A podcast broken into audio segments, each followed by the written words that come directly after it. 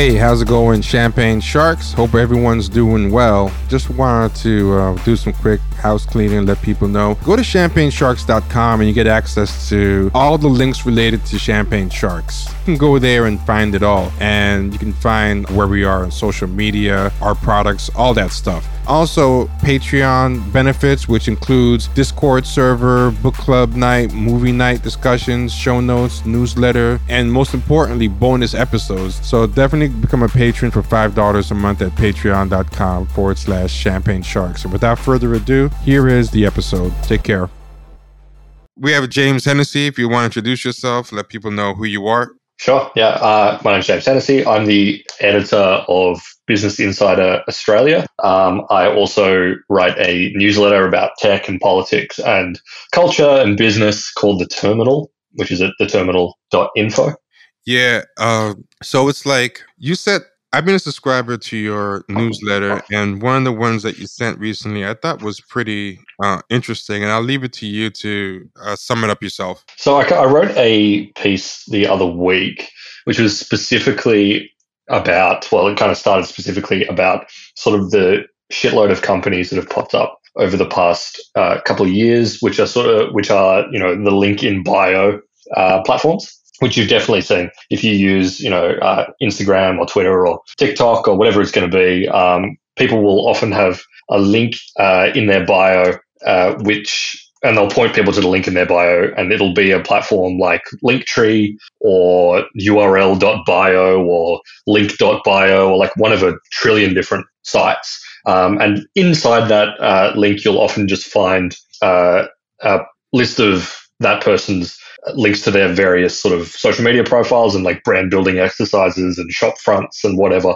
that that person kind of runs. So you'll often see uh, someone's uh, not only their core social media profiles like their Instagrams and their Twitters and their TikToks, but you'll also see platforms where they try to make money, like everything from uh, Substack, like newsletters, like I run, to like um, OnlyFans for like the the self-made porn, or like your Amazon affiliate websites, Amazon wish lists, um, all sorts of different things and it, it creates this kind of like bizarre effect that I've kind of noticed, and you and I were talking about before the show, where it's kind of like everyone having a, a, personal brand is one thing, and that's kind of been um, the way that a lot of people have operated in our economy for you know the duration of the internet, really, or the duration of internet business. But there's like this is this kind of strange effect where people sort of segment their own lives into these different kind of shop fronts where they sell different aspects of it, and it just it feels like the entire economy now is sort of arrayed in that way, where you need to be your own business and you are just you, as a person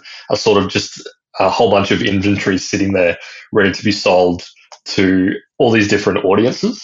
Um, and I think, yeah, I think that just really speaks to this sort of strange position we are in as individuals. Uh, it's kind of online, sure, but also just in the economy now. It fits into um, the conversations that people have about the gig economy, unstable work, uh, the whole bit. It's it's also like interesting. Like one of the things that you brought up, and it's kind of true. Like the worse um, you're doing in this type of economy, the more links you're gonna have into the link tree. And I thought that was like very true. Like if you uh, if any one thing hits, that's probably gonna be your main or maybe or only uh, link. But it's like for a lot of people, you got to piece together like just a lot of stuff uh, to keep people kind of hooked, and then you hope to piece it all together. But I think it all kind of ties into. I mean, I know it's a word that's getting abused, but the whole parasocial thing, where it's like, like having this podcast. I kind of think, wouldn't it be nice if I could just, you know, intelligent and maybe a little witty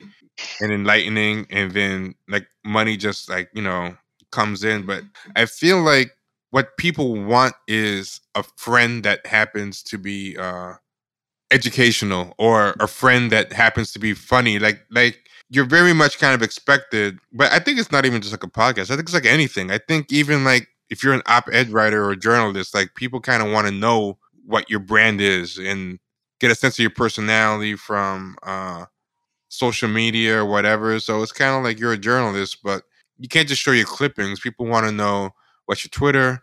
Do you, yeah. do you, do you do good jokes on Twitter? Uh, what's your Instagram? What's this and that. Yeah. Like you have these link trees. Yeah, so it's like people always said, okay, you gotta do champagne sharks on Instagram. So I do it, and I'm, I'm like, now I gotta do something on it, and I've nothing just I've nothing to put on it. Like it's, it's just there. I, I just yeah, yeah. And every now and then I'll put something stupid on there, and I feel like it's really forced. Yeah, no, I think I mean, you're right that kind of the, the, the term parasocial has been kind of overused and abused. But I think, you know, obviously a lot of this current mode emerged from COVID when everyone was sort of at home. You couldn't see a lot of your friends in person. And then if you're if you're a person who was already didn't have that many personal connections or, you know, you're, le- you're leading a fairly like lonely or atomized existence, as a lot of people are, I think, in the modern sort of age. Um, these were kind of like shortcuts that like you could pay for um, the feeling that you're in some sort of like community or have some sort of relationship with someone. Um, you know, that's kind of like the um, the, the the piece of the puzzle for like something like you know OnlyFans or whatever. It's not just about you know paying for porn or whatever. It's about the sim- I guess the simulation of some sort of like relationship um, online with somebody. Uh, and you know, I, I subscribe to a pay to subscribe for to a couple of Substacks, and you know, it's nice. Um, I pay for them because I you know I want the information that's inside them. But then you look in kind of like the comment sections of these newsletters, and you know, people really thrive on that feeling that like I'm in a really exclusive little community Yeah. um, where I can not only am I interacting with other people that like me, but like you know we're all arrayed around this person, and there's it's kind of this reciprocal kind of relationship. And I think yeah, like I said, that has been super elevated by COVID, and I'm actually interested to see if a lot of the sort of gold rush to this kind of subscription way of doing things kind of melts away once once the world goes back to normal. But I also don't think it will because I feel like these kind of problems or these kind this kind of as as you say atomized sort of world a lot of people live in has like well preceded it.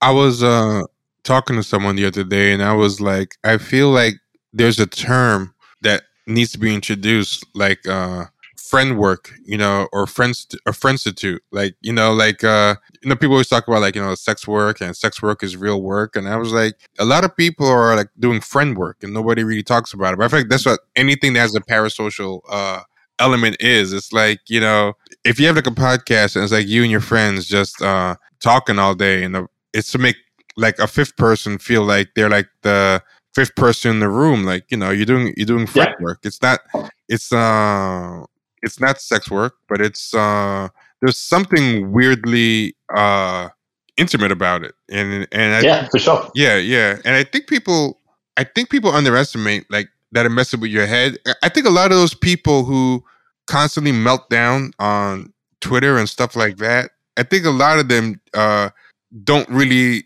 know how to deal with uh having people with that type of access to them and Yeah.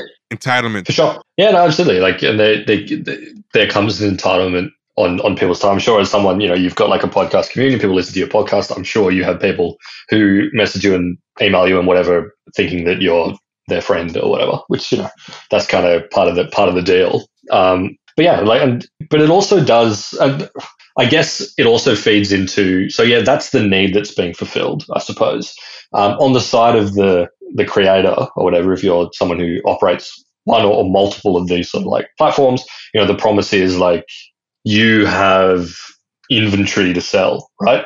And what, whatever that, in, and in many cases, as you said, the, in, the inventory, quote unquote, is like, I don't know, your capacity to indulge this kind of need, to like Yeah. indulge a need for friendship or community or, or whatever, which is, you know, kind of, kind of unusual, um, kind of an unusual place that we're, we're in where that, that becomes like a, such an asset. But, um, it also kind of comes down to, you know, um, the, the gig economy and the increasing like casualization and like instability of work, right? Like what it's the same sort of promise that Uber made, right? Uber's original um, promise, at least for like on the ride sharing side of things or delivery riders, was like, you know, you have, you own like a car or a bike in the case of like Uber Eats, you know, you, then you've got inventory. You can spend your spare time delivering food, driving people around.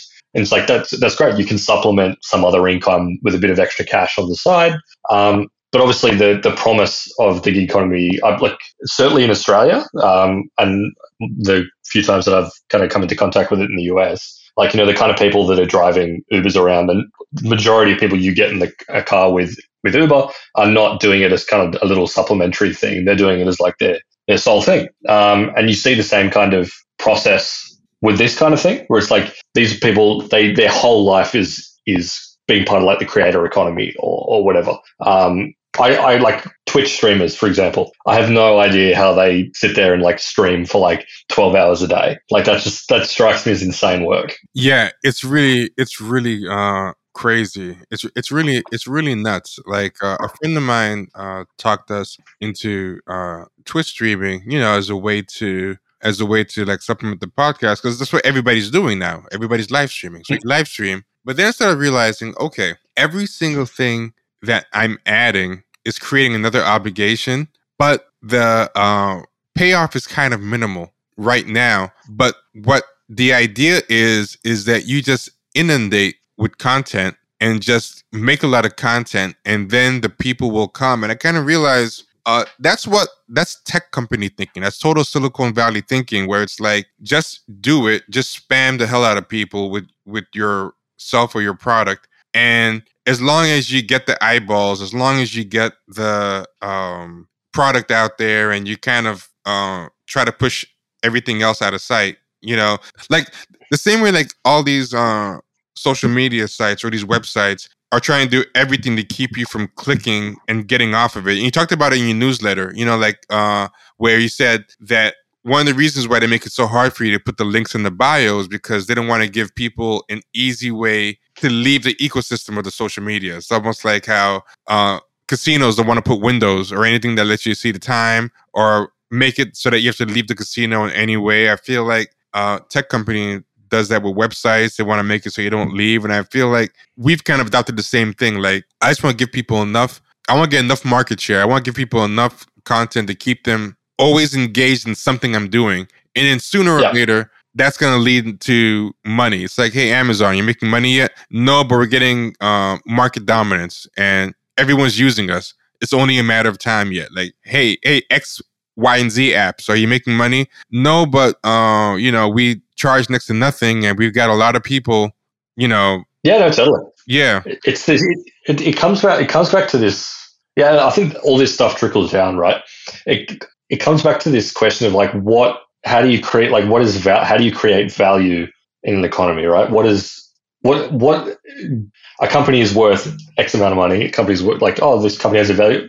Let's talk about you know uh, linktree for example who is one of these link in bio uh, companies that people use as one of the one of the real uh, popular ones. Um, it's uh, it's it's got a, a huge valuation. I'm trying to, I'm just trying to find what the actual one is, but it keeps raising money, even though it's not just like every other tech company, it doesn't actually make any money. And I mentioned this in the um, newsletter that, you know, all these companies that have popped up to offer that link in bio service would disappear instantly if Instagram just made it possible to add links in the bio or offered their own sort of inbuilt service. Um, so they have X amount of users, they're not making money. They could disappear tomorrow if Instagram changed their policy today. Mm. Um, An example I thought of is that place Storyful or whatever. I mean, a Storify. I mean, there yeah. were a couple of sites that were just all dedicated to making threads easy to find. Then Twitter just added yeah. the functionality of, you know. And it's gone. Yeah. And then all those things are gone. I don't see them anymore. Yeah, totally. Like uh, so many things emanate from these tech giants. Like you know,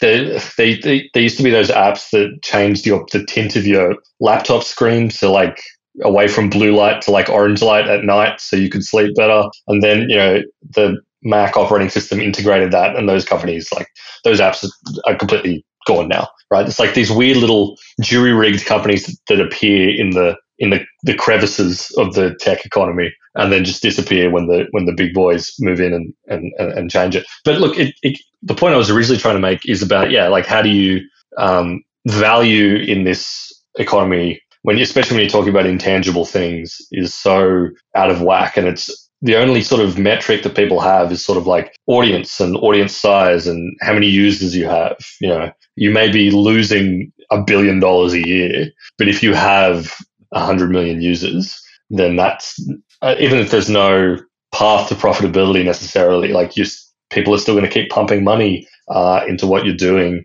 Um, and the same logic applies to yeah, like as you say, if you're someone who likes making content, you feel like you can maybe make a bit of money from that.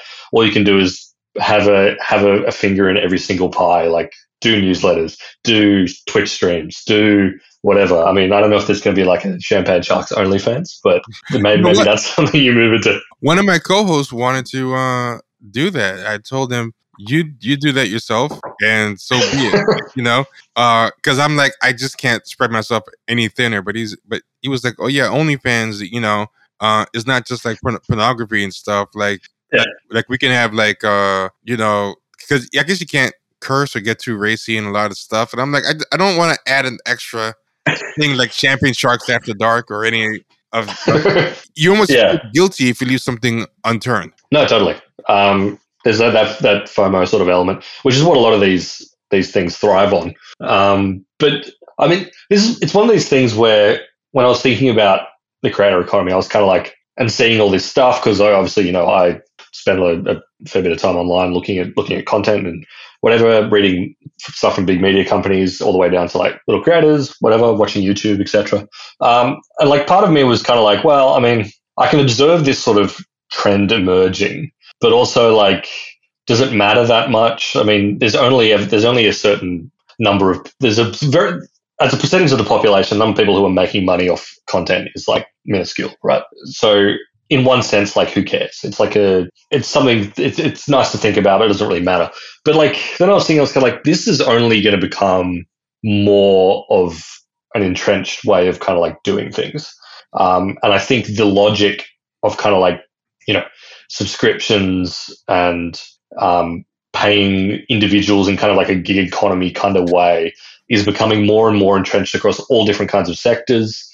You know, you have tech platforms popping up that handle more or less like outsourcing um, for for simple tasks. Like you know, there there are platforms. There's one in it. I don't know what the oh you've got Fiverr in the in the US, right? Or like yeah. th- those plat- the platforms where basically you just pay someone to do something, yeah. right? So uh, it I think it's interesting to think about because it's just that same logic applied to some other part of uh, people, you know, someone's life. You know, um, this feeling that you know these te- tech companies are inserting themselves as the middleman and clipping the ticket on all different kinds of human interactions. And, and that's just the way things work now. To dehumanize ourselves. Like I think the corporations have gotten us so used to just being a number or being micromanaged or or having to segment ourselves and like pimp so many parts of ourselves that, you know, they've trained us to just, you know, do it for us on our own time and dime. You know, it's very Absolutely. And like obviously the, the, the myth that connects all these things is kind of that fantasy about, you know, flexibility. Um, this this fantasy that like you can I mean, obviously, yeah, you can be your own boss, but also like you can do all the things that you can do and you have the skills to do. Why not just do them on, on your own terms, um, in your own way? And if you want to take a day off, great. Um, obviously, the the uh, the trade off is that you have absolutely no protections. You get no sick days. You get no, none of that sort of stuff. Um, none of your entitlements. No no vacation. No no no whatever. Um, and you you are doing a million things for a million. Rather, basically, the promise is you can be your own boss. But what you really are is in, you've replaced your boss with a million bosses. Yeah, exactly. or, or however many it is. Exactly, and you've also um, taken on a lot of things your boss used to do for you. You have to coordinate your own healthcare. You have to be your own uh, one person HR, your own manager. Like like you're taking on more work in a in a way, uh, a lot less protections. But you know what I would say is up there with the flexibility promise, and I think this is built into like everything now. Uh, I call it the long tail lottery, which is like, for example, like acting is a uh, profession that has like a long tail, where it's like a small amount of people who are like very um high up and have like you know at the apex of the field making like millions then it drops down on the graph like right? And then you have this long tail on the graph of like um actors who uh bartend actors who uh, do a show here and there uh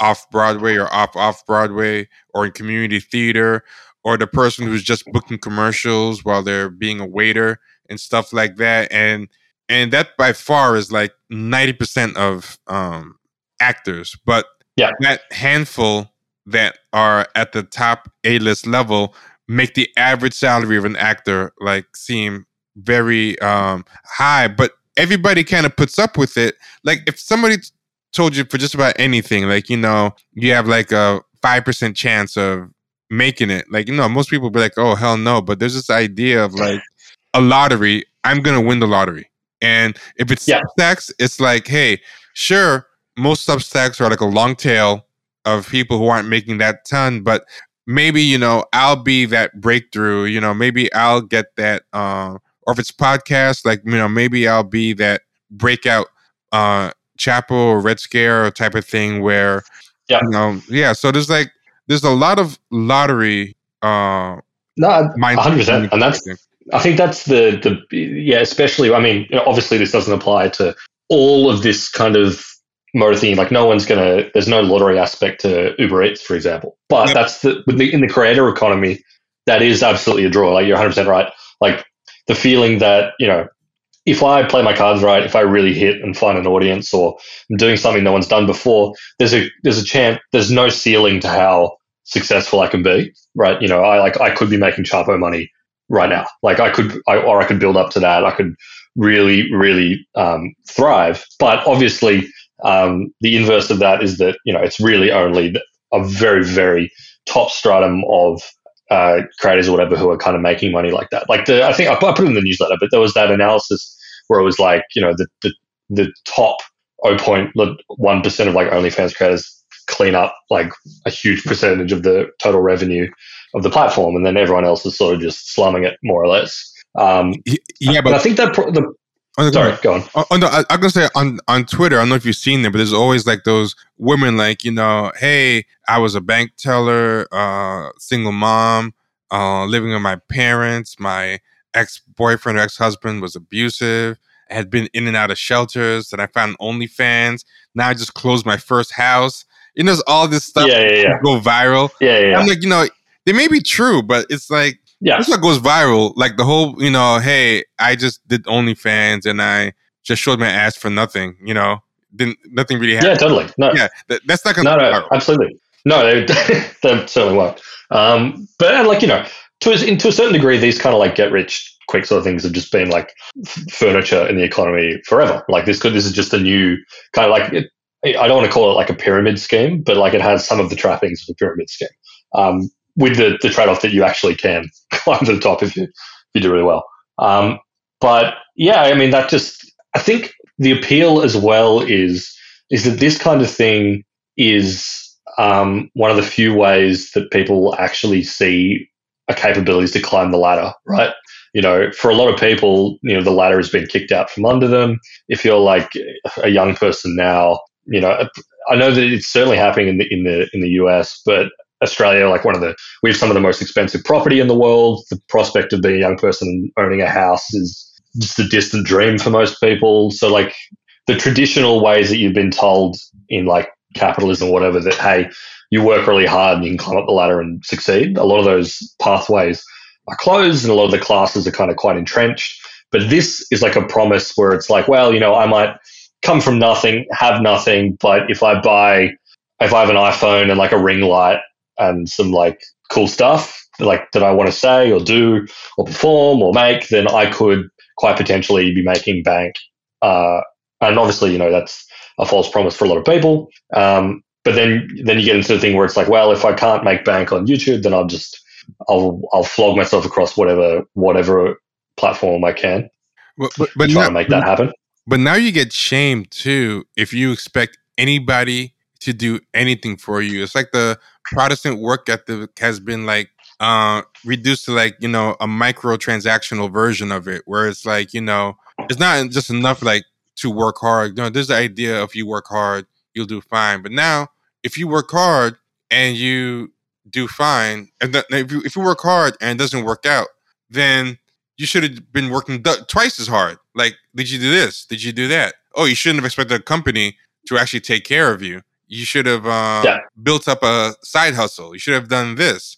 You should have done that. Yeah. There's this kind of Stockholm syndrome I find that people have now with corporations that is like unprecedented. Like they do less for employees. Employers in general do less um, for employees than ever, and employees forgive more than ever. Or it's like uh, you know, if Stockholm syndrome can be um, defined as uh, your abuser normalizing abuse so much that just them not actively abusing you registers as an act of love. I would say that's perfect description of people's relationship with uh, corporations now. Like, you know, just not firing me is uh, great employment. You know, even if you've made me uh, work double as long for the same pay to keep this job, you know, or I have to keep yeah, no, totally. your hoops.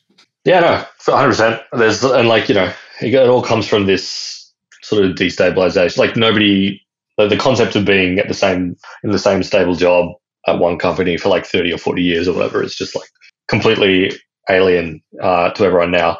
And that in conjunction with the fact that it's like, well, you know, exactly as you say, like you, what's your side hustle? What are you doing on the side? How are you making money outside of like regular full time employment? Like what, what are you doing? um, is also, also restabilizing. Yeah, restabilizing is not even in the popular imagination anymore. Like, if you use the word destabilization like a lot, which I think is a perfect way to put it, but people don't even dream that it's possible to restabilize. Like, it's not even in. It's not even in the vocabulary. It's just taken as a given, almost as if this is how it always was. Just um, try to make something using technology and apps and all this so-called new freedom you have um, to make up for the destabilization. But it's not the corporation's fault. It's nobody's fault. It's a natural occurrence that just happened, like an act of God. And you know, yeah, uh, there's nothing we can do about it is except just uh, fill in the gap with a whole bunch of uh, micro hustles. But to demand yeah. that uh, the corporations actually do anything, someone's gonna be like, oh, don't you know how capitalism works? You know, you want them to like people will fight. Like when those layoffs happen, it just amazes me the amount of people who will be on Twitter or on social media and comments lecturing people laid off for complaining. You know, um, yeah, and taking the side of the corporation, and it'll be like a broke person. It's not even like a an executive taking taking the side of a corporation. It's just like a regular middle class or working class person.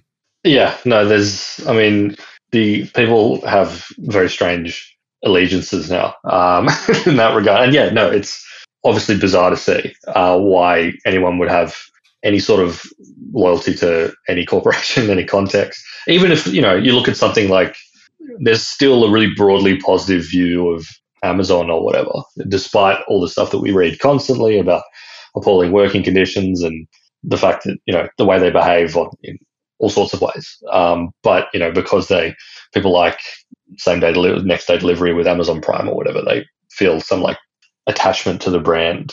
Um, which you know, I don't, I don't know, don't know how you deal with that. How but, how how about what's his name, Elon Musk? In that case, not even the brand. Yeah. Like most of these people can't even afford the brand. They just for some reason have made him into like Tony Stark, Iron Man in their heads.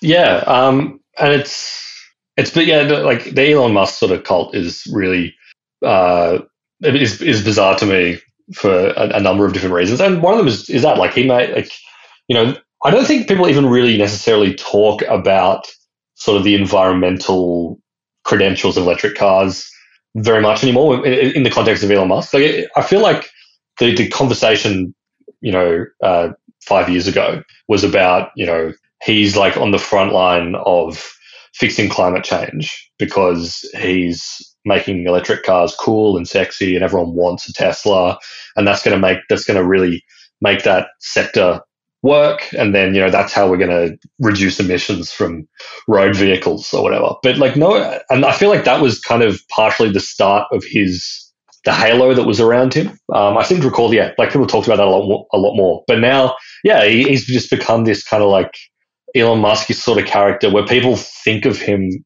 as like a good billionaire because he seems to be doing stuff, even if a lot of it is like dumb novelty or whatever. People seem to think that he's like a genius, even if like the only thing he's really been doing over the past year is like pumping cryptocurrency or whatever.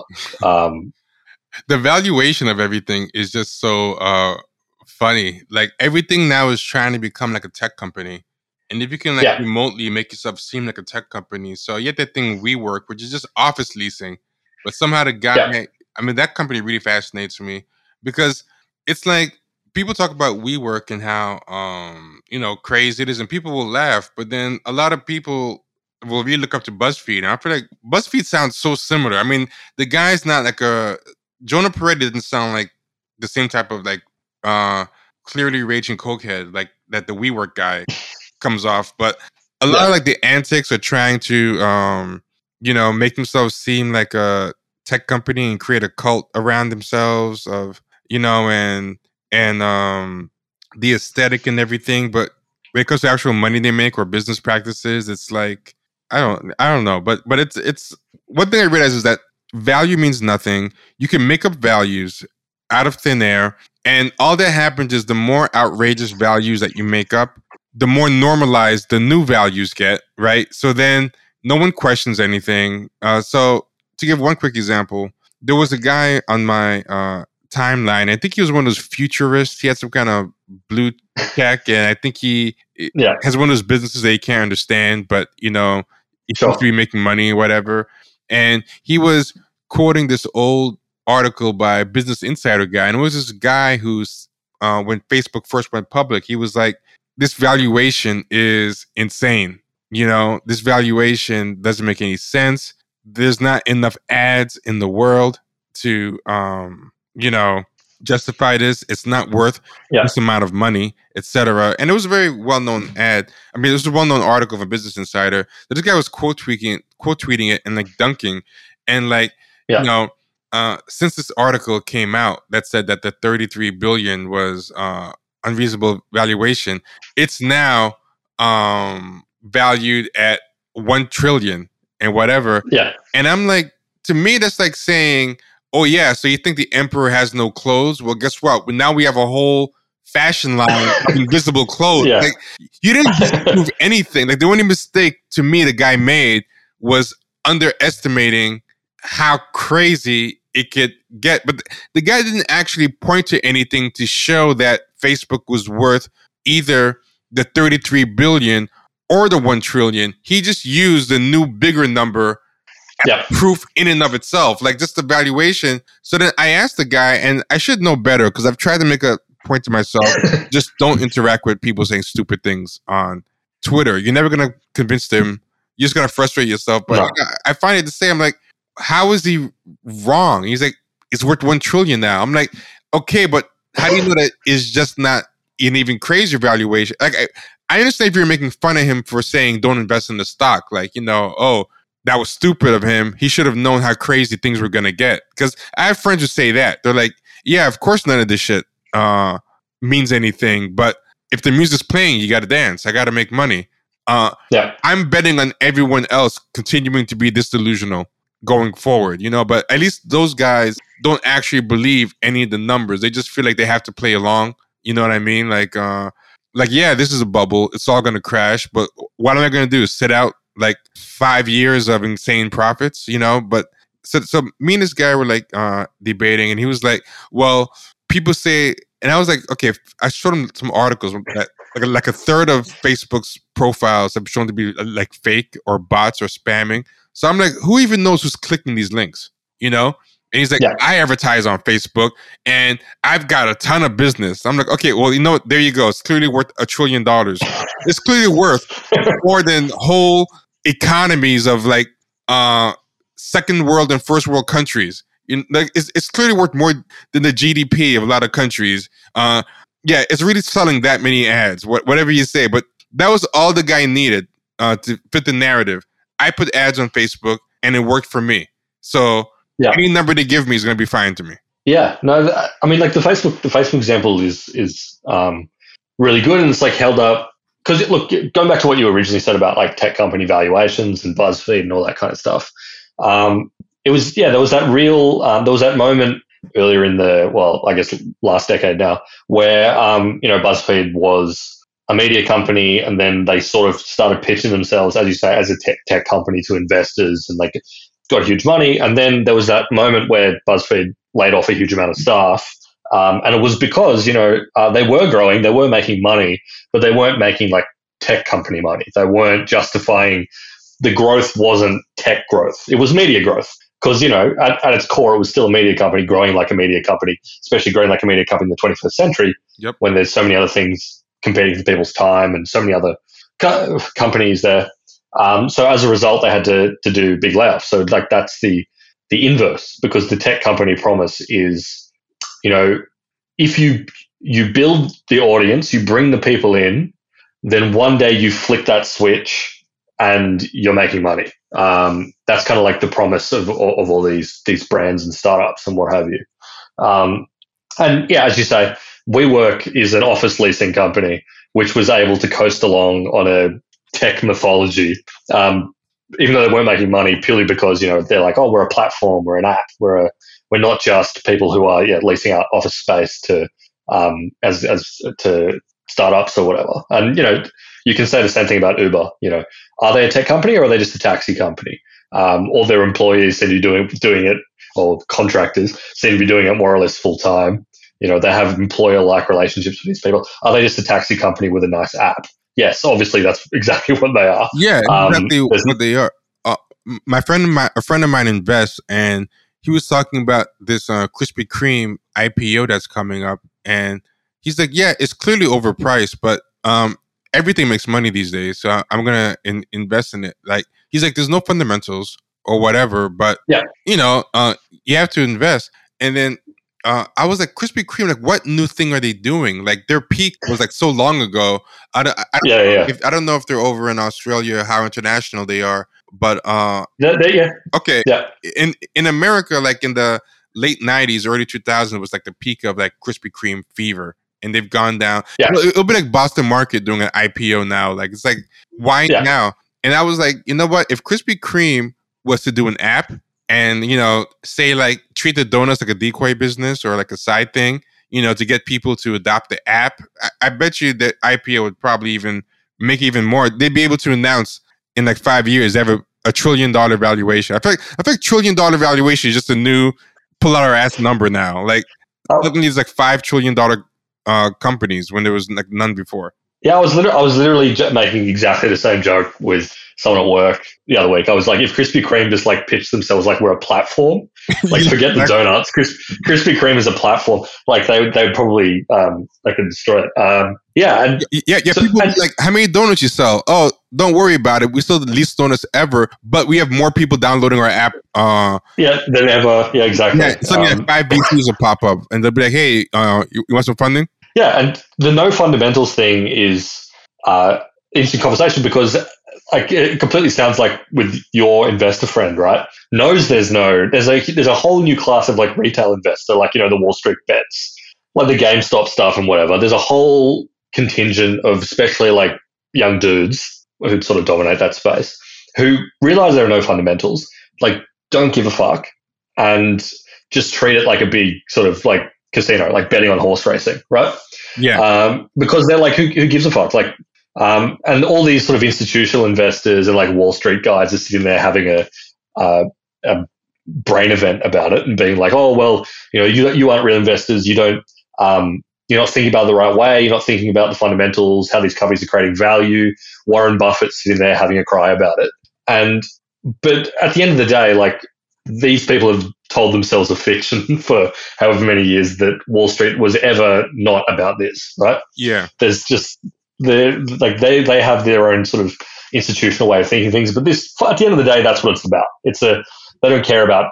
Well, the average Wall Street guy does not care about investing in a company that's going to make society better.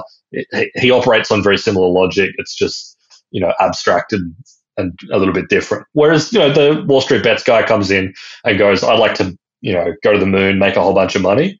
So here's our, I'm, I'm just going to bet on a bunch of shit and, and, and who cares? Uh, but, but that's, that's what, what it comes to.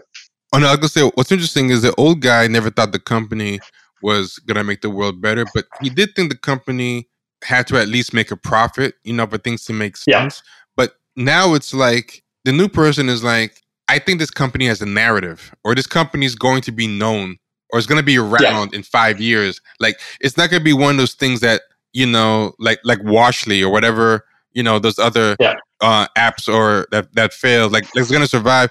As long as you think it's gonna survive, then that means that you think it's gonna thrive as well. Like you know, the idea is not about the idea is not about is it gonna actually make profits. It's more like how well known can the app uh, make itself? Like how much of an institution can this app yeah. uh, make itself? And if it can do that, I know it's going to keep getting funding and bailouts, and it's just going to keep growing no matter no matter what. And I feel like even individuals are like that now. And what I mean by that is, if you look at the things that uh, streaming companies license or option or whatever, or journalists like you know people hire, you know, like for example, like uh, someone like that girl Lauren Duca. It's like okay, this girl has a lot of uh, social media followers now.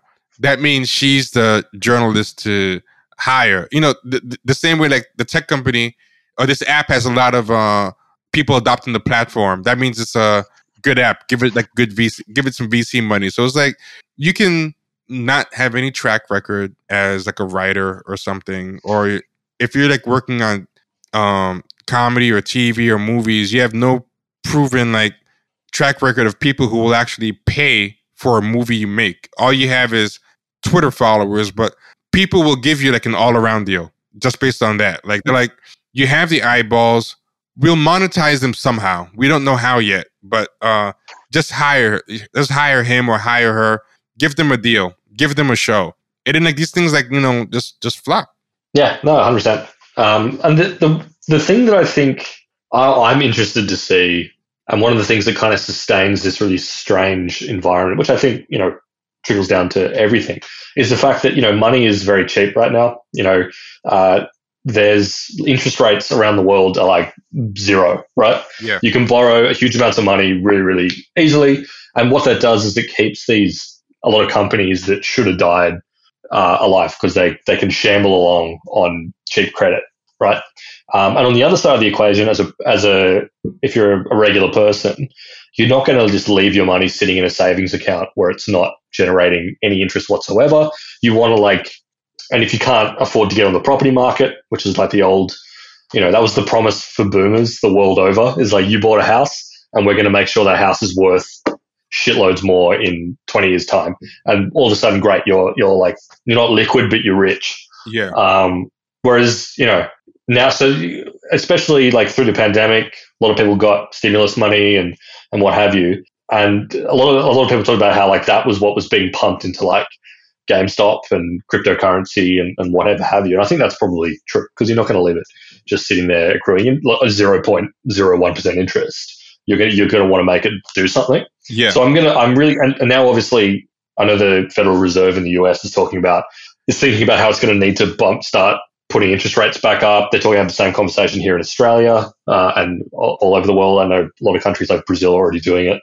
Um, and I'm just be interested to see what that actually looks like on the other side. Because I feel like there's so much culture that has bled down mm-hmm. from just that. The fact that money is cheap and it keeps these kind of like companies and brands and assets alive when they maybe wouldn't otherwise. I don't know. I'll be, I'll be, I'll, I'll, I want to see how that plays out.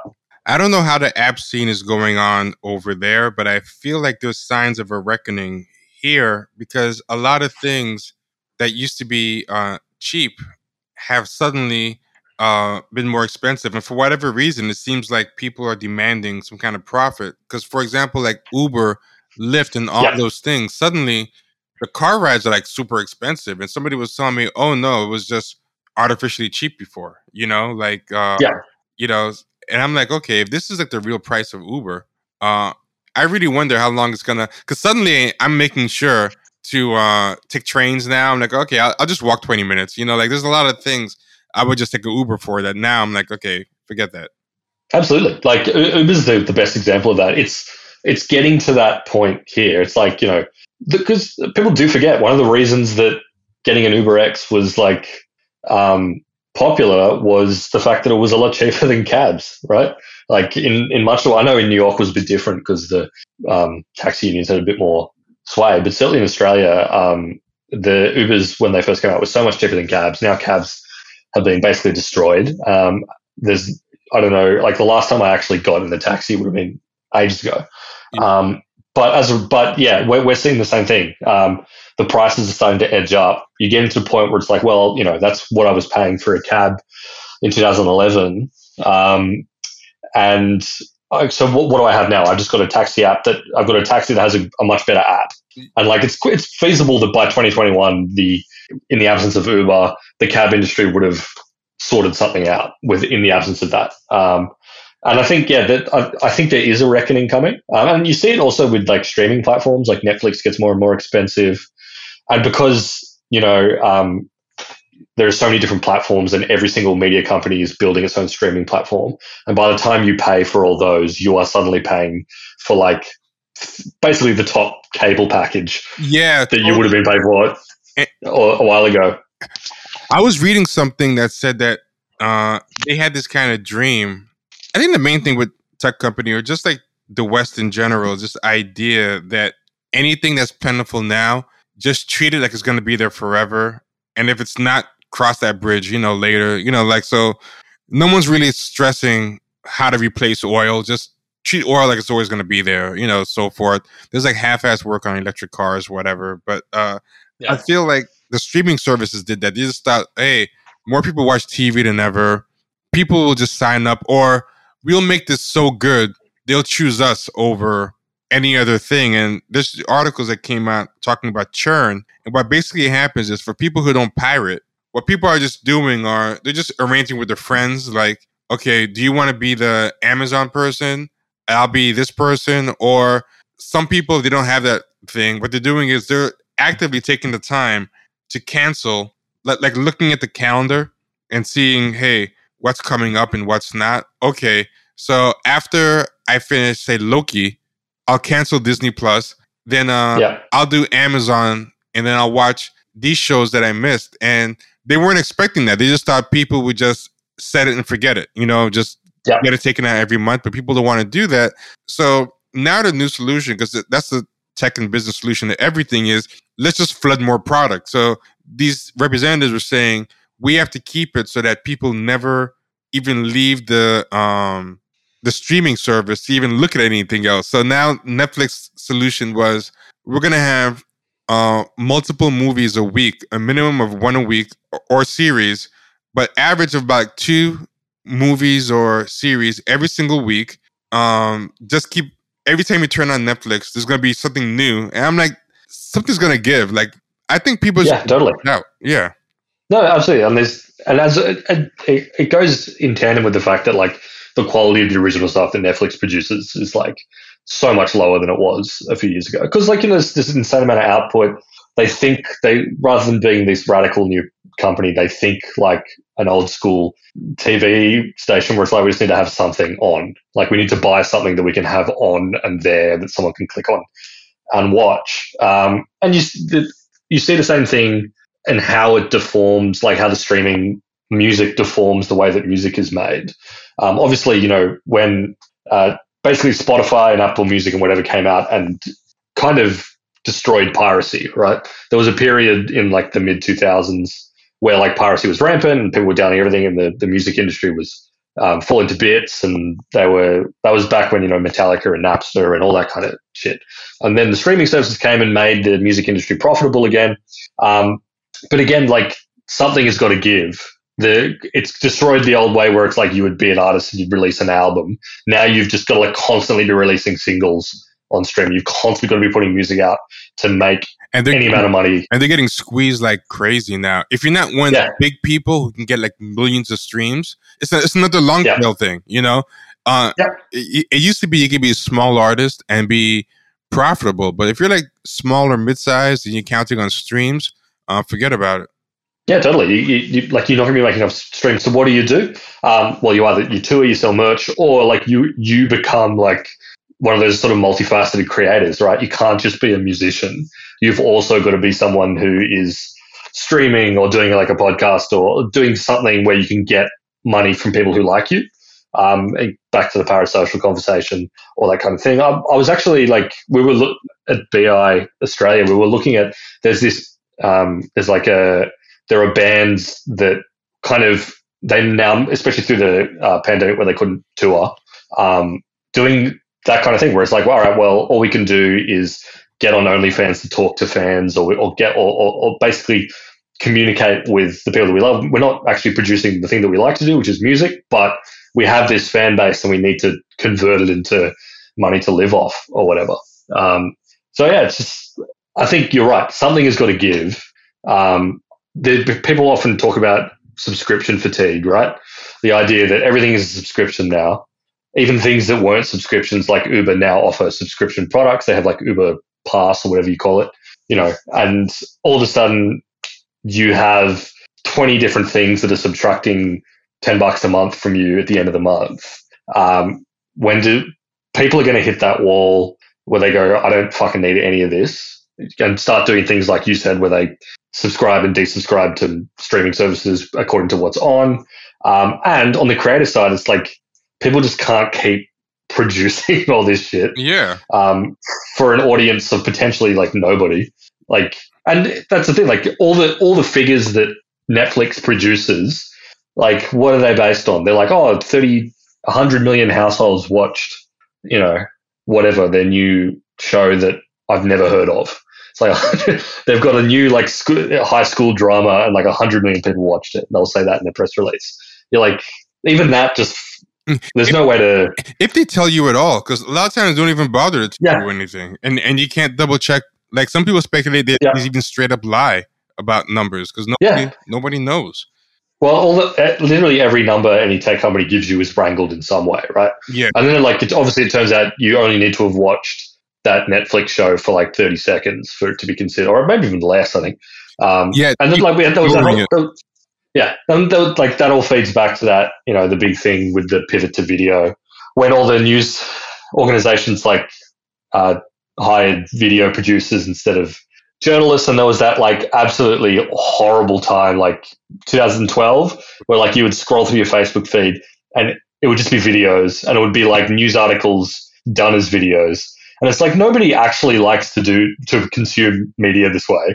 and Um, and the voice and it- it turned out to be why, there's, there's a certain Yeah. voice that's horrible that that, that they all Yeah, do yeah, yeah.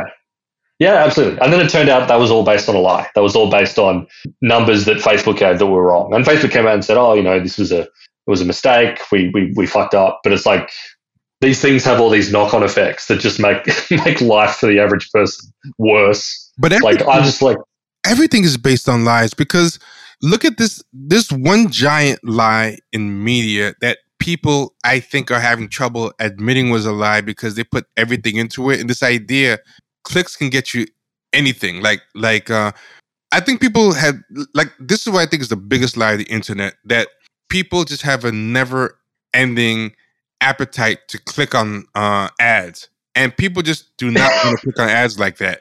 And th- that's how they sold everything like you know hey don't worry about subscriptions just uh you know just get that page views and people will click the ads. And they're trying to find more and more ways to make the ad uh intrusive. So now you go on a website and you open it and suddenly you hear sound and you're scrolling the four Yeah. corners of the website trying to figure out where is this video coming from? I'm at work this thing is blowing up my spot. I was trying to sneak a read. What do i have to hit Yeah. X on to? And then i just decided you know what?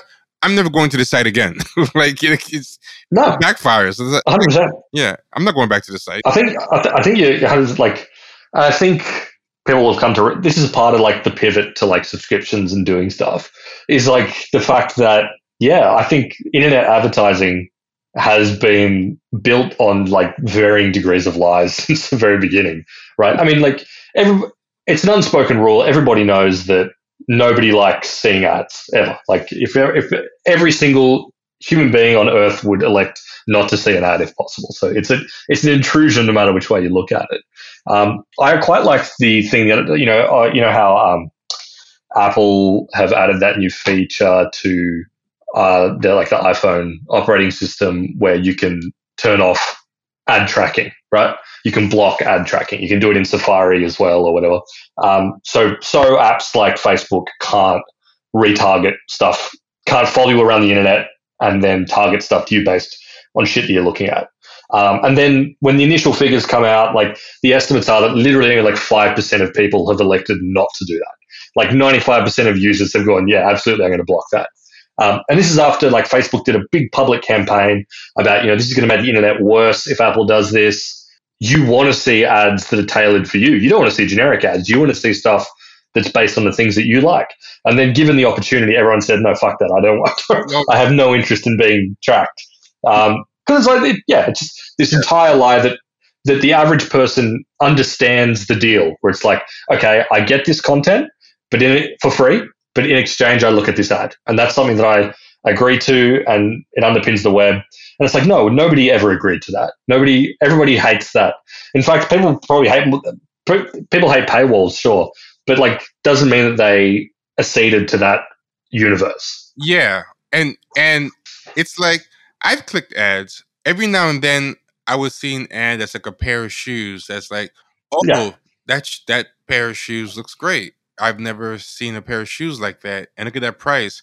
Okay, I'll click this ad, but that's like once in a blue moon. Like, but what these SEOs and um, ad sellers online and everything kind of made made the seem was that hey, as long as you're on a page that's getting a certain amount of page views, a certain natural amount of those page views are going to convert into ads and like no it doesn't work that way if it's just an ad that has no type of um um call to me even if it's a topic i like like sneakers or or books or whatever something spectacular is going to have to be going on in that ad for me to uh click it. Like just because i'm interested in the general topic doesn't mean that i click every single ad that relates to that topic. Like it's so based on this idea that people are just compulsive consuming machines and that yeah. they just can't resist uh an ad about something they like, you know, and it's just not like that. Like like okay, not totally.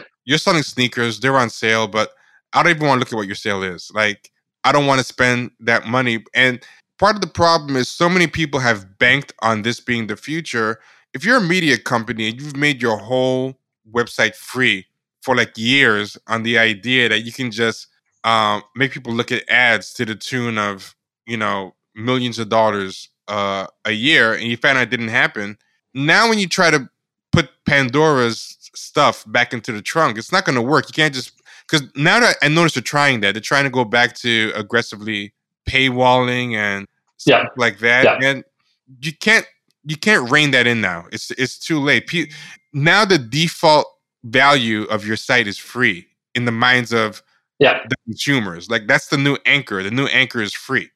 Yeah, and because like you know, no matter how many big companies retreat behind the paywall again, and you know, there are companies like you know, the New York Times is always going to be able to charge paywall because it's the New York Times and people want to read the New York Times. They have like a there's a halo around that brand and their reporting. Um, but there are there is always going to be a site that is open and free. Like there is always going to be someone who occupies that market niche where they have a bunch of advertising, but the content is free. So like that is the baseline. Will always be the baseline. Um, which is why you know you see now that there's we're in this sort of like creator economy thing where people are willingly paying for the um, you know they're, they're paying for like Patreon and podcasts, they're paying for Substacks, whatever. And you see the big media companies now have like dollar signs in their eyes. They're like, oh shit, we found a way to make this work, which is why a lot of them are bringing newsletters in house. They're doing their own paid podcasts, their own like whatever, just to like recapture some of that glory. Um, and you know, but that's part of the deal of what BuzzFeed says they're doing as a tech company. You know, we have all these, we sell stuff, we do affiliate marketing, we do blah blah blah, that all that sort of stuff. Um, but yeah, as you say, it's very hard to put uh, to close Pandora's box, right? There's um, this sort of baseline was established 20 years ago, and it's gonna. That's just how it is. Uh, let me ask you this: What do you think it's going to take? I don't know if you even know the answer to this, but I'm just curious. It's something I ask a lot of people. Uh, cause I hope someone has the answer. Like, what do you think it's going to take for the VC money to start to tighten? Because I feel like that's fueling a lot of nonsense. Like every stupid business idea I see that's inexplicably thriving I always like Google the name and VC, and I just find like the you know like when you were talking about uh, Linktree, I looked up like Linktree and uh, funding, and I saw all these different rounds of Series B yeah. funding and all this stuff. Yeah. Funding of stuff that, um, like you said, one one tweak on Twitter will kill um this project. Do, do you remember all those products that were just nothing but shortening links so that they could fit in Yeah. tweets? Yeah, yeah, like Bit Bitly and all that Yeah, stuff. Yeah, yeah, yeah. and all those things. Google even had one was goo g o o dot gl and and all this stuff. Yeah. And then uh, Google made it so that the character count of the links didn't count against uh, the tweet characters, and suddenly like those things all like uh, disappeared. Bit. Yeah, no one uses Bitly and whatever anymore. Yeah, this Yeah, exactly. It's exactly the same. Um, but I, I, I come back to what I said before, which is about when interest rates go up. I think that Yeah. that helps when there's less less easy money flying around. That's part of it. I also think that like um, there's like a process of consolidation, right? You see that with the BuzzFeed thing, like in the in the story today. That stuff about like the the SPACs, the the SPACs, I think are like a real late stage part of this whole really hot VC economy. So, the, so for the people who don't know, SP like special purpose acquisition company. That's how BuzzFeed is going public, rather than like the really kind of laborious process of going through like an IPO for like a going public as a company where you, you know solicit investors and you have your big IPO day, and sometimes the the IPO is disappointing. Like in the case of Uber, the share price ended up a lot lower than they thought it was going to be. What a SPAC is is it's just a company, a blank check, it starts, it solicits a lot of investment from investors, then goes public as like a nothing company, right? It gets listed on the stock exchange as a nothing company. Then what it does is it acquires something like BuzzFeed, and then all of a sudden BuzzFeed is public. Didn't have to go through um, the the messy sort of IPO process. All of a sudden, it's just public. Um, and that this to me is kind of like the really late stage, demented kind of uh, stage of this kind of easy money VC fly, VC money flying around world, where um, everything's a bit getting a bit bit too crazy. Um, companies like BuzzFeed are now just trying to acquire a shitload of other companies. Like they acquired HuffPo, now they're going to acquire Complex, I think, and a few other things. Um, it, I think, yeah, what is it is like this consolidation. Amazon is massive, can instantly own any space that it steps into. PayPal is massive; it can own any sort of like payment space that it steps into. So yeah, I think interest rates going up, money becoming less cheap, and two, just this consolidation. The big players getting bigger, and the little players finding it harder to actually find their space, will be what kind of like kills this. Um, if it is, if it, it's quite possible, like this is just how the world works now. Um, but I think it there is an end to this kind of like crazy gold rush, and it's that. Yeah, I think there definitely has to be an end. I think the mistake that everyone has been making, and for example, the guy who doubted, um, the guy who doubted how how um, big Facebook could get, you know, because it didn't mean anything, is like I feel like it has the delusion has room to grow. Like my thing Yeah. isn't if it's gonna end. My thing is how delusional can it get before it ends? Because no matter how much I think it's reached its limit, I mean, some of these new companies hitting these crazy valuations um, just make no sense to me. Like that app Clubhouse was just getting Yeah. round after round of funding, you know. And I went there a couple of times. It was cool in the beginning. The novelty wore off, and in a couple of months, it's like a ghost town with like It's a ghost town, yeah. y- yeah, it's And I think it, with scammers and like uh cloud chasers and it's like where the, that money just f- was flushed down toward it Yeah, and and like it comes down to the fact that it's like I mean the, the clubhouse logic was like oh people love streaming they love getting on Twitch and whatever and watching someone live. Why don't we just apply that to audio? Great. I, I guess it turns out that like actually there's no wide appeal for live streamed audio yes like it, if you're like a hustle culture tech dude who loves hearing VCs in like an unfiltered situation then great because that's what clubhouse basically was. But nobody else is interested in um, no one else is interested in like live audio chat rooms. Nobody was you could like twitter tried to put their own one like spaces. Nobody Yeah. uses that any like within weeks nobody uses Yeah, that. you- um, nobody used it at at all. And uh and a lot of cloud chasers kind of wanted to use the clubhouse and a lot of them are I guess are still trying but something interesting happened some news site came up called Greenroom which i refuse to even look at because i because after seeing clubhouse i'm like there's no way you can make this format work for me. But yeah, all like the kind of cloud chasers went to Greenroom because it offers some kind of like in-app currency that you can like generate through streaming. So now everybody ran over there, which and the same thing's going to happen for them. Yeah, so it's yeah, but I'm sure they get a ton of funding before they have. I feel like the these processes are going really, really quickly, right? Stuff emerges and burns out faster than it ever has, right? You know, think about back in the day, MySpace or whatever came out, took ages for MySpace to flame out. It flamed out over a prolonged period. Now, Clubhouse emerges, and then, you know, look at the, the stat where it's like its downloads for like down like 89% month two.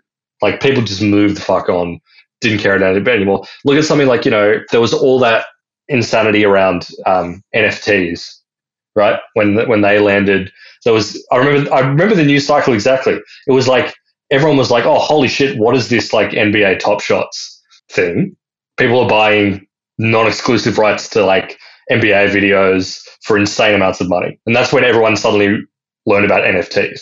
Then like the cycle moved on, like, "Oh fuck, you can you can buy the exclusive rights to this meme from 20 years ago or whatever." oh fuck, and someone's just paid two hundred thousand dollars for that. Crazy, awesome. Like this is whole thing. Then literally like one month later, the bottom's fallen out of that market. Nobody is doing it anymore. All those conversations about like, oh, this is how artists could actually make money are done, and like yeah, it's gone. But but you know why I think that happened too is because the first thing people ask is, is it gonna go up, and can I make money off of this? Yeah. Before they ask, is this useful or is this an yeah. actual real product? So to me, yep. what happened with NFT, it was announced and people were like, okay, this is a new thing, FOMO.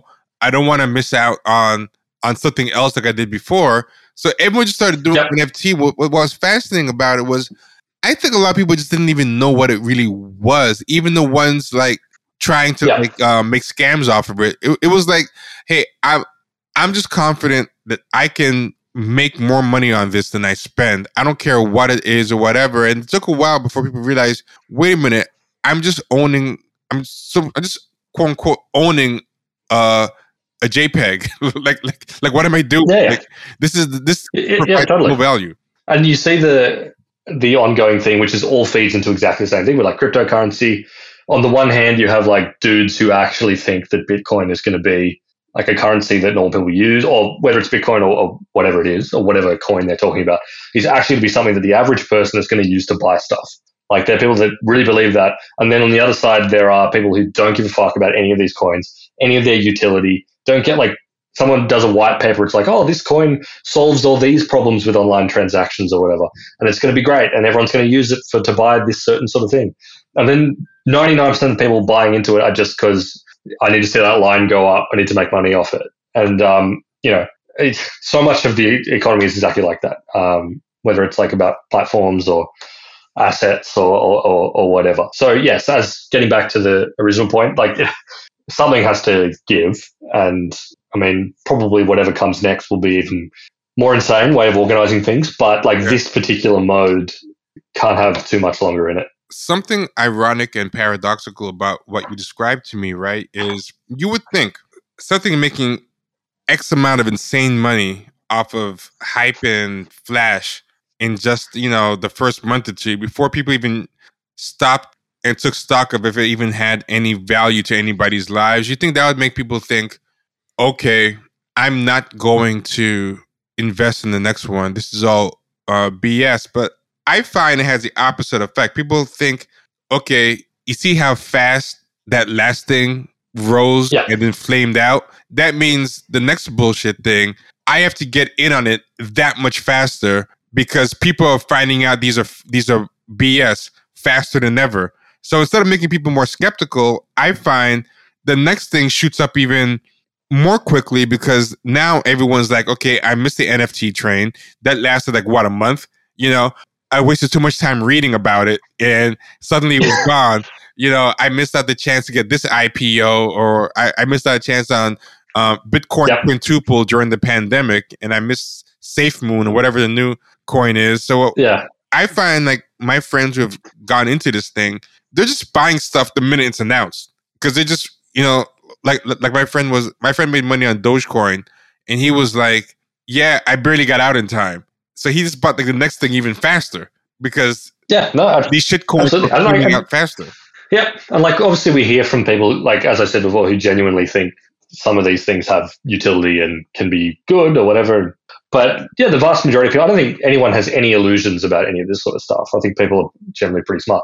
But the way that it it kind of um, I think the, the thing now that you have like average people, like there are obviously going to be like hustlers and early adopters and tech people and like really investment minded people who see an opportunity like that and jump on it really quickly. But I think as it sort of like penetrates into like average people, um, which I think the crypto, like the Dogecoin stuff and all that, I think that started to like percolate amongst people who weren't even like w- would never buy stocks in anything and probably don't know much about would have no interest in cryptocurrency as like a anything. Um, and are just regular people probably not very online who all of a sudden were like oh shit I should i get into this? Um, and i think that's like a real break point for the bubble here is when like like if you're you know my parents who have no interest in this shit were like asking me about bitcoin and like Dogecoin because they had read, they had seen it on the evening news, right? Because the, yeah. the, evening news was reporting on it as like a curiosity. Um, and you know they read stories about people who made an unbelievable amount of money from it and got out at the right moment. And I think yeah, that moment where like real baseline retail investor people are like, could I jump on, get on the rocket and make a shitload of money? Is when the whole artifice starts to like really crumble. I mean, especially when it's all on your phone. Like you don't even have to have that daunting idea of I don't even know how to even buy a stock. Like ev- everyone knows how to buy stock yeah. now. Even like yeah, like the the Robin Robinhood and zero brokerage, like you're not paying a fee. Technically, you don't own the stock; they're holding the stock for you, um, which is kind of clever way of doing it. But like exactly, the the barrier to entry is gone.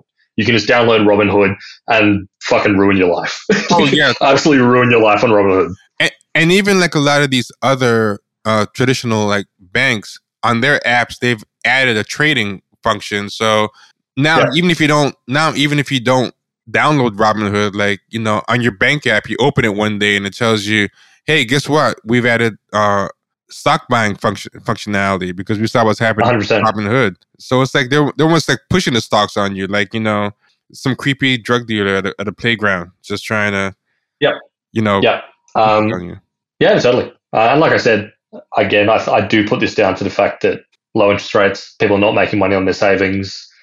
Got to put it somewhere. Got to like try and, but you know, exactly like the also the thing you said, like the, that long tail. Well, the opposite of like the long tail um, success. It's like if I luck out and I put in the right thing, like I'm just set for life, and I can I can uh, pull myself out. And obviously, as with everything else we've talked about today, it's only the real small number of people who manage to pull it off, often by luck the installment of your uh, newsletter terminal that we're talking about is one called Link in Lincoln Bio. I think we're probably gonna call this episode that as well, because I, I just feel like Link in Bio is like I feel like there should be a tattoo. I just feel like that's yeah. says says everything. And you talk about the segmented life, and I like this part where you where you say, um, you know, you quickly, you'll quickly identify something curious. It's often the less successful people with smaller audiences who list more of these creator platforms on their um, link pages.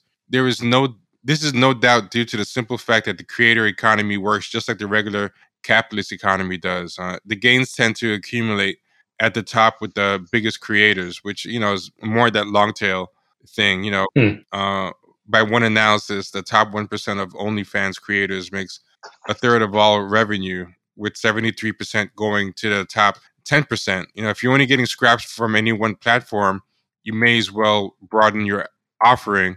It creates an eerie effect, like you're looking at not a person, but rather an array of shop fronts on a high street. The politics of the quote unquote personal brand has been with us for decades at this point, but this feels like a further further atomization it's no longer sufficient to have a personal brand, however curated it may be. You need to live a truly segmented life, vertically sliced and compartmentalized, and parceled up for sale. I sell my time on Twitch, my body on OnlyFans, my reputation on Cameo, and my mind on Substack, and that was very depressing. Uh, thank you. I'm sorry. I'm glad to have yeah um, sent sent you into a downward spiral. That's what I aim to do. it's so true though, man. Like it's uh, but what what's interesting is not how true it is, but how normalized it is because it feels like it's been like this forever, and it really has not been. It's a very recent thing. Like like when you when I read you write about it, it screams out to me, "Wow, this is very weird." But you know, before reading this, th- this has felt like the most normal thing, even though really I've only been seeing Linktree personally. I think for like a little over a year. Yeah, um, because look, I, I, this is the the thing that I want to that I, I like to remind myself of is because there are some people that talk about you know how tech changes the way we do things and like affects our brains and you know being on being on our, on our phones all the time is whatever. Um, but the thing I like to try to remind myself is that off as much as like tech does instantiate and reify the like the way that we does sort of change the way we behave, it also kind of like it works the other way too. Um, you know, the example I always I like to give is there was all that talk about you know YouTube radicalizing people, right? Like you know there are normal people who get on YouTube and go further and further down the recommendation pipeline, and they come out the other end as like a Nazi or whatever, right? Um, is like the way that people talk. But you, you need to remind yourself the way I, I try to remind myself that like what puts someone in a position where they're watching YouTube eight and a half hours a day, and they can go down that pipeline. Like you know, every time you see one of these people profiled, mm-hmm. um, they have just like the the one the big one the New York Times did they did that like rabbit hole one like the main guy they profiled had a shitty life like his life sucked yeah um and he you know he was listening to, he was working like a, a, a packing job that he hated and like listening to YouTube in the background didn't have any friends didn't have a girlfriend etc etc and you're like that you just got to remind yourself that yes tech does amplify a lot of this stuff but you know there's something else is causing this as well. Like there is something else about the way that our lives are arranged and the way the economy is arranged and the way like we don't have the kind of communities that would support people like that or anyway like a million other things that tech just represents rather than causes. And i think this is part of it as well right? You know what puts someone in a position where they feel like they have to be making money um, through as i say like a bunch of online shop fronts? What puts someone in a position where you know they aren't making enough money from a regular job that they have to be on Twitch 12 hours a day for, for scraps. You know, that there's something else going on here that is beyond just platforms. But I think even if you're not one of these people doing it for scratch, like say you have a day job that pays yeah. your bills and everything, I think the other thing is that people just see everybody that seems to be just finding these different ways to just strike it rich and you just think like okay I'm paying my bills. I'm not like scraping, but what's my retirement look like? Or God, I hate this job I have. So it's like I think for some people, there's what you describe about, hey, uh, this was promised to be like a side hustle, but uh, instead it turned into uh, my main gig, and it and it sucks. But I think for some people as well, uh, they're hoping for some kind of escape. Like the corporate world sucks. Yeah. There's no pensions anymore. Like the protections and everything they're offering you in your jobs uh, sucks so bad that it's not worth the lack of fulfillment the way it used to be. You know what I mean? Like, uh, yeah, there's no pension, there's no gold watch, there's no loyalty, there's no union or seniority. So it's like, I think it makes that uh, segmented life not seem like that big a jump. You know, like in our parents' day when jobs actually meant something, you know, you could dangle this stuff in front of them like probably forever, and they'd be like, "I'm not giving a, a, a pension for that." No, totally. I think I think you're right. There's, and this is what I'm talking about, right? There's there's there's structural things outside of uh, platforms and tech and social media and all that stuff that tends to get blamed. Yeah. Um, not that you know these things. These not not like. And I never want to suggest that like Facebook and YouTube and Amazon, wherever, aren't like insanely bad actors that are having, you know, bad social impacts because they obviously are. But like, yeah, there's something that has allowed them to thrive and make that offer that product, the products that they do. That, um, yeah, and it's exactly as you just say. Um, the last thing I want to ask you about because I want people to check out your your newsletter. Um, you're mm. covering the situation with the Australian media and whatever happened with that. I stopped reading about it. What yeah. Can, you tell people what that was about and uh, yeah, sure. What the res- what the end result ended up being? Yeah, totally. Uh, so the Australian media, um, to kind of like to cut a, a, a, long story short, we our, our, basic we've got a um, a body called the ACCC, which is our um, basically consumer protection bureau antitrust organization, um, and they've been singling for a very long time that they want to take action on the big tech companies for, across a wide variety of for, for a variety of reasons. But one of the big ones, which is kind of you know the the problem that's been faced by the media everywhere, is that obviously, as we've been talking about today, it's media profits are down significantly because all that advertising money has been sucked up by Facebook and uh, Google. So the ACCC came out and passed something called the, the News Media Bargaining Code, which basically set out a framework that was going to force Google and Facebook to pay for content, like pay media companies for content. So our, our big newspapers, our big television networks, etc. Um, and it became like a global story because you know anytime um, any sort of jurisdiction tries to regulate tech, it's obviously a big story, and obviously it was potentially providing a model for how other uh, countries might do the same thing because obviously it's it's a, it's a global issue, and you know the EU is trying its own sort of ways of doing this. But the Australian example was kind of unique. Basically, what it, the way that it would force it would basically it, it, it asked Facebook and Google sit down with the media companies and make a deal for to pay for the content. And if you don't make a deal, we're going to force you into arbitration. Um, so you, an independent arbiter will literally sit down and say, "Here's how much money that you have to pay uh, the, the, media companies to continue operating in Australia, or etc." And obviously, for Facebook and Google and other tech companies, that's just unconscionable. Like you, the thought of being in an arbitration with someone that's not, you know, controlled by them, who can just pick a figure. Yeah, because uh, it was it was it was down to baseball arbitration. Like both both companies would put forward a number, and the arbiter would choose one. And like, obviously, that's if that was repeated worldwide, that would be like um, existential threat for um, media com- for sorry for Facebook and Google. Anyway, basically, what happened?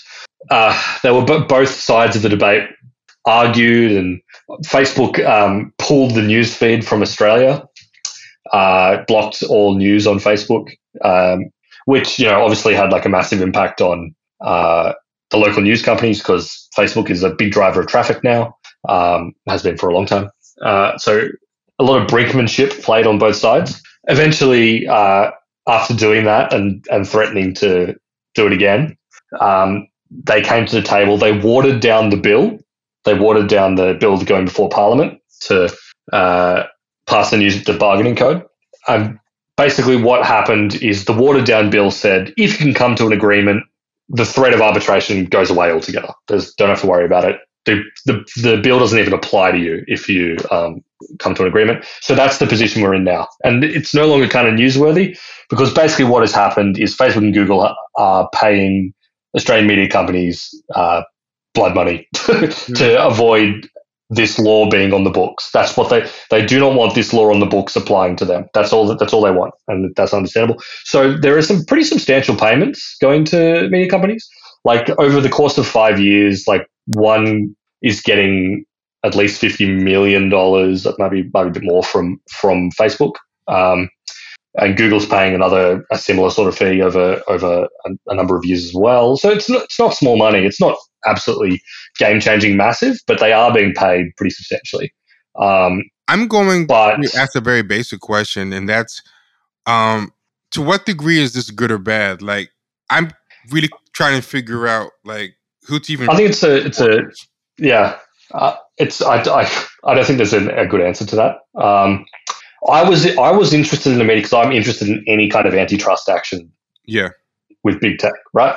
Um, like a lot of people would even locally were describing this as kind of like alien versus predator. Like no one, yes, people don't like Facebook. They don't like how Facebook kind of throws its weight around in Australia, but they don't, you know, because one of the big companies here is News Corp. It's like Rupert Murdoch's yeah, News Corp. So it's not like, so like if some for a lot of people, get taking money from Facebook to pay News Corp, which is a, co- a company they hate, and entrench their power further, who who wins in that scenario? No one. Yeah, yeah, that was Um, my problem being on the outside looking at this. Is like I have no idea Yeah. who to even root for in this at all. It just feels like Yeah, Alien versus Predator could be.